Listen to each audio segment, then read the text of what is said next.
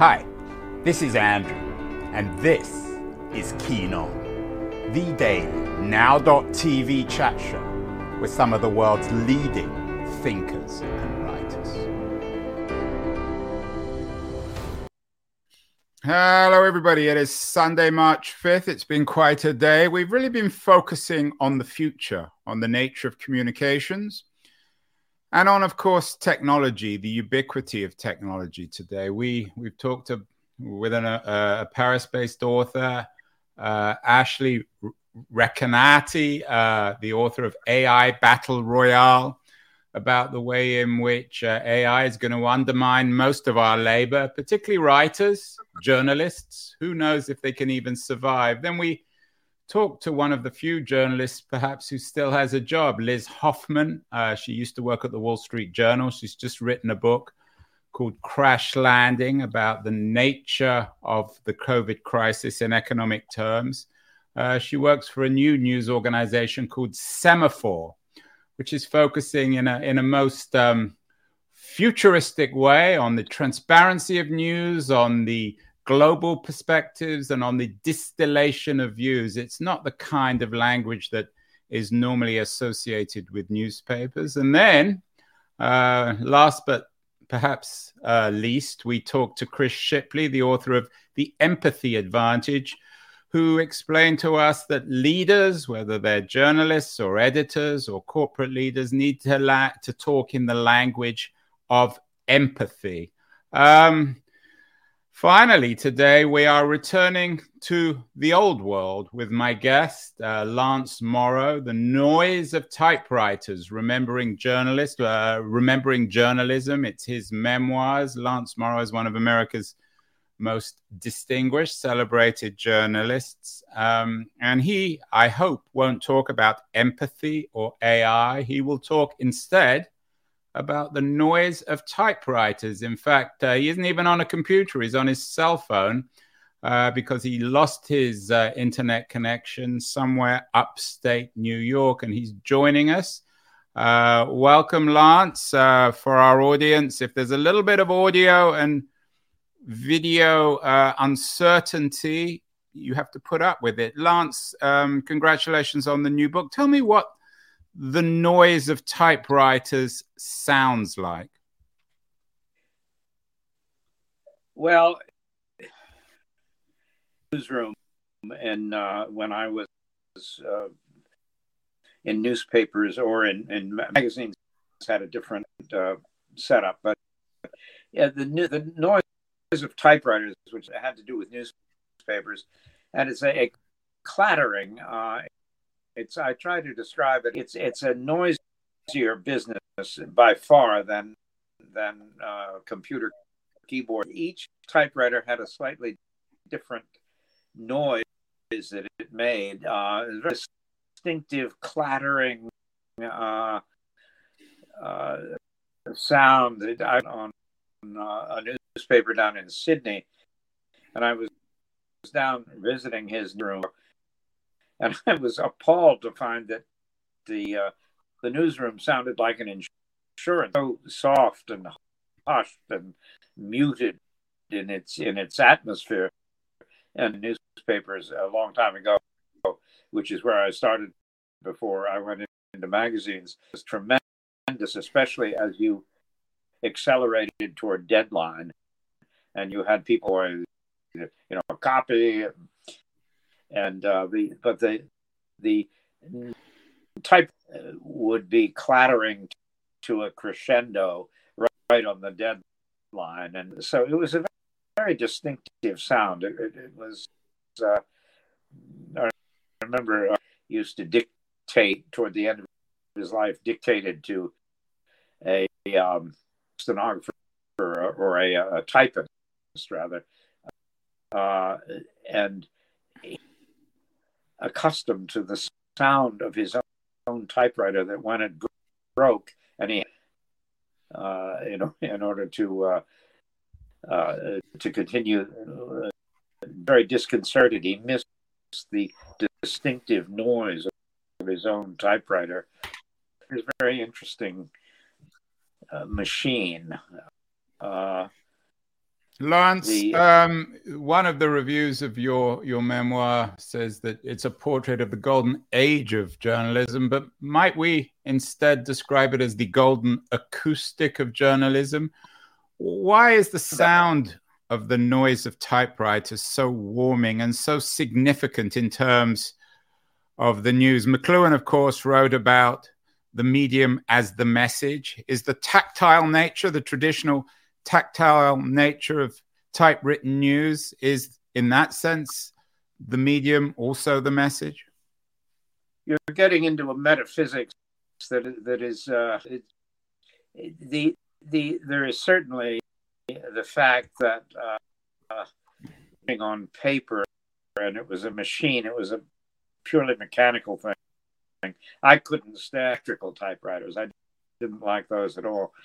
But um, it's, it is a very, uh, so to speak, metaphysics uh, from a computer uh, is is a different uh, realm. It takes you, it's it's uh, a remove or two from in uh, in some, some sense that uh, uh, so the, the, much more basic about about a typewriter.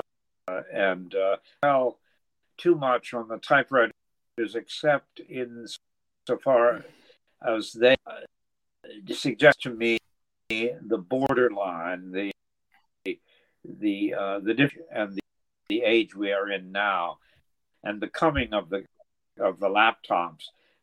My uh, parsing of this business the uh, typewriters like of the, the um, of the age of the old journalism and the computers uh, with the, all the elections and all of that become uh, uh, something to take us in. So, if you like, it is it is certainly is in many ways a, a and and a and it is certainly a different way of doing things, of understanding the truth, approaching the tr- truth uh, in small ways. Uh, the uh, the business of and so on is considerably altered by the coming of the internet, um, the instruments, uh, the uh, computers and, and all of that. So it, it is. Lance, um, great... I hope everyone who who, who is um, listening or watching will have the opportunity uh, to, to read your new book, The Noise of Typewriters. But not everyone will be familiar with you.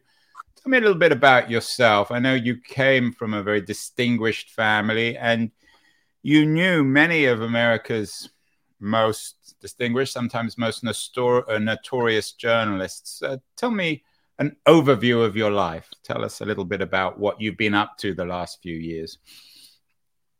Well, my, I, I, grew up uh, when they were, when they were younger. My father was a, a reporter for the uh, Philadelphia. He became an editor of the old Saturday Evening Post in the days when magazine Post amounted to a, a, a very great deal, an important influence. My syndicated columnist in Washington. Um, I Washington Star, which is long, long since extinct. Uh, uh, then I went to Time for many, many years, uh, forty years, and uh, and writing columns for the for, for the Wall Street Journal and for City Journal. So uh, I've been I've been around for an awfully long time. Is it a fulfilling? Uh, do you feel that uh, it, it it's been a fulfilling life, um, Lance? If you were to start all over again, would you choose to be a journalist? Was it worth it? Um, I, I, it's been a very lucky life for me.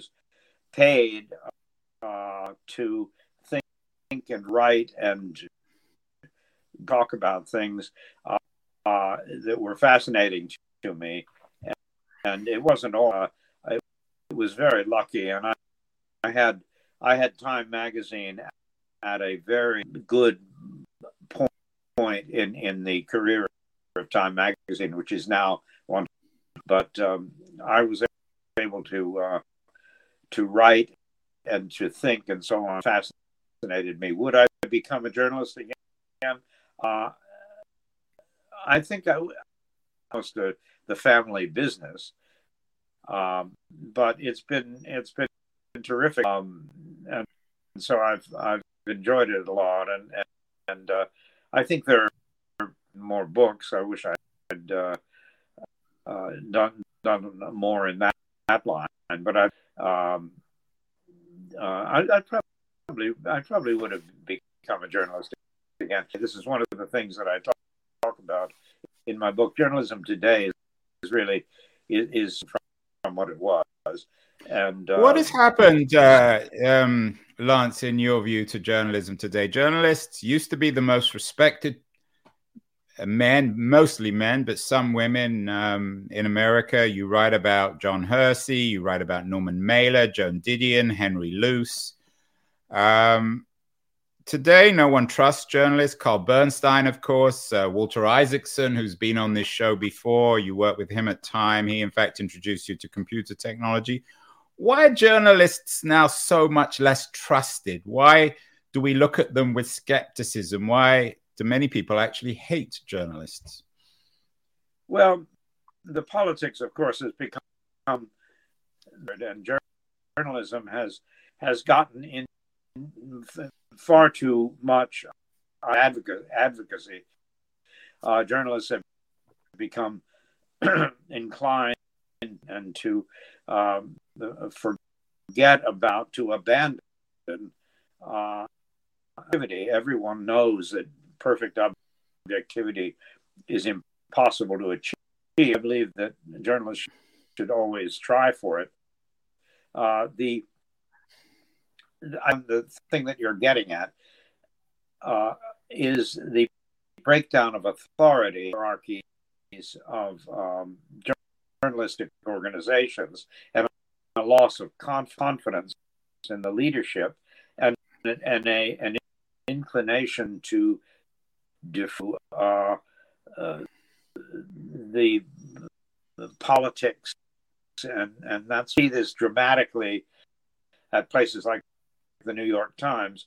Um, it's a it's a different world and a different politics. American politics, of course, is is is become more intensely um, fragmented. So have the media uh, in in the two the two work relationship. Um, the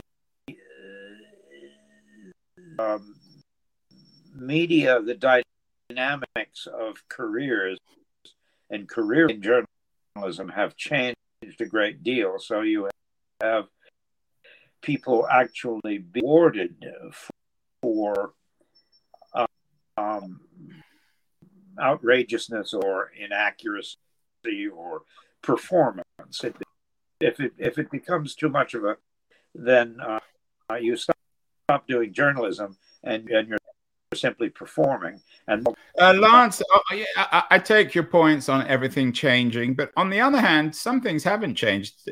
Newspapers are still owned by very wealthy families. The headlines this week are about Rupert Murdoch agonizing over Trump's loss, um, telling lies uh, about whether or not he really lost. There's also headlines about Jeff Bezos planning perhaps to sell the Washington Post. Newspapers remain uh, the trophy wives of, of, of, wealthy men like Rupert Murdoch and Jeff Bezos. Why why do they still attract um, titans?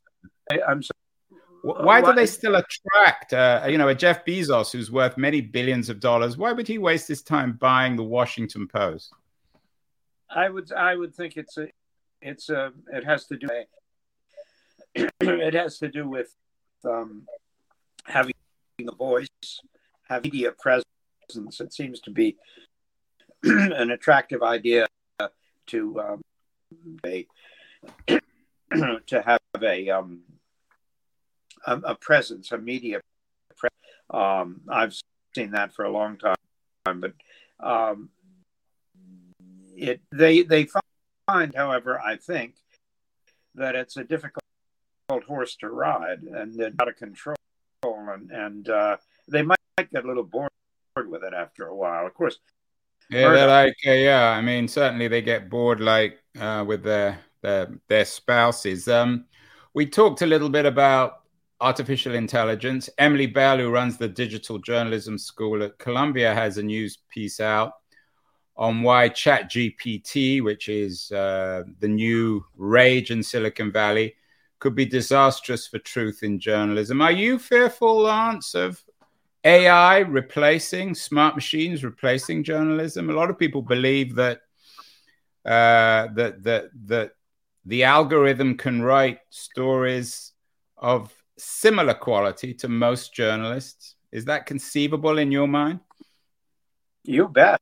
I'm I'm I'm very very worried. Uh, uh, it, it it's it's incalculable. Uh, Chat GPT means, uh, or how how it's going to um, play. I think it's extremely concerning, and uh, we'll have to see it.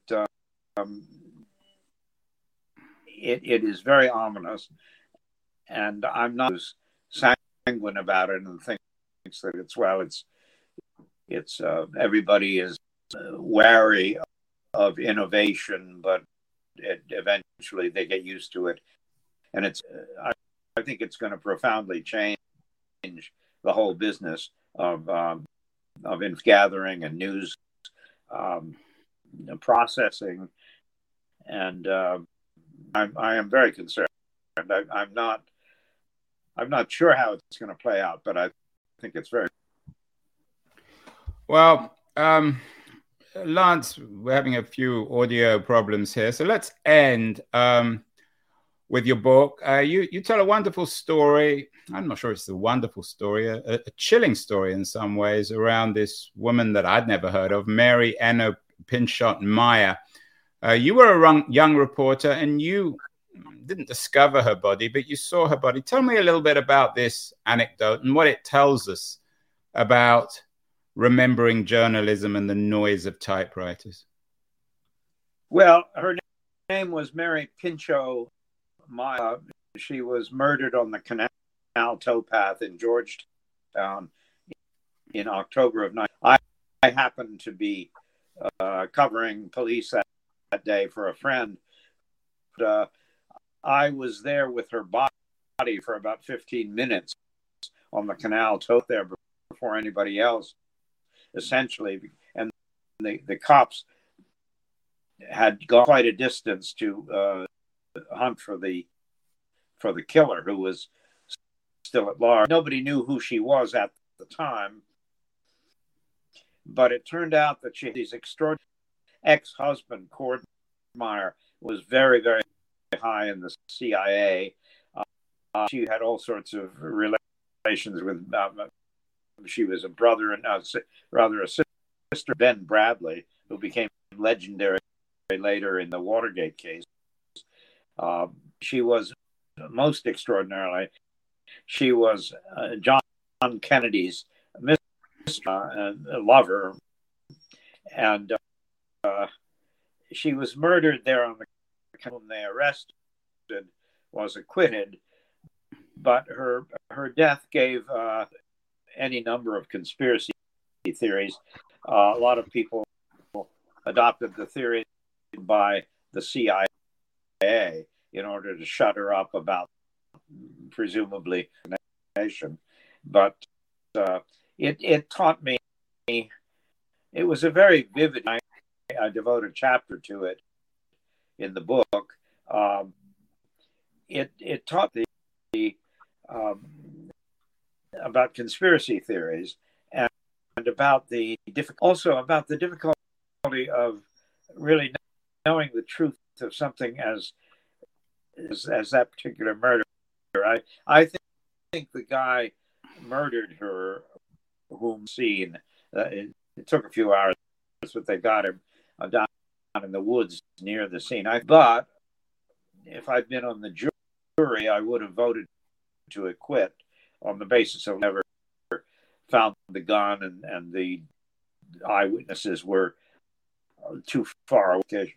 But um, it was it, it, I was very young and it was an, it, um, encounter with uh, all kinds of the, the, the, conspiracy theories and ideas of and how uh, a story may become in as I uh, uh, the, if you talk about the internet and the the uh, the the story becomes more fantastic, uh, processed by conspiratorial in this electronic global electronic um, atmosphere. Very, it was a very interesting, strange episode of my, my youth, which is included in, in the book. Actually, finally, let's just very briefly talk about John Hershey. Um, we did a show uh, with um, with Lesley Blume, who has a new book, an excellent book, book Fallout: The Hiroshima Cover Up and the Reporter Who Revealed It to the World. It's a book about Hershey in in, in many ways. It's always been uh, thought that his New Yorker piece on Hiroshima was a brilliant piece of journalism you're a little bit more ambivalent. What, in your view, is the model for great journalism? What do you suggest in the noise of typewriters? What, why, why are you a little hesitant on on Hersey and Hershey? And for you, who is um, the the most distinguished American journalist, of, or at least who you worked with in the 20th century?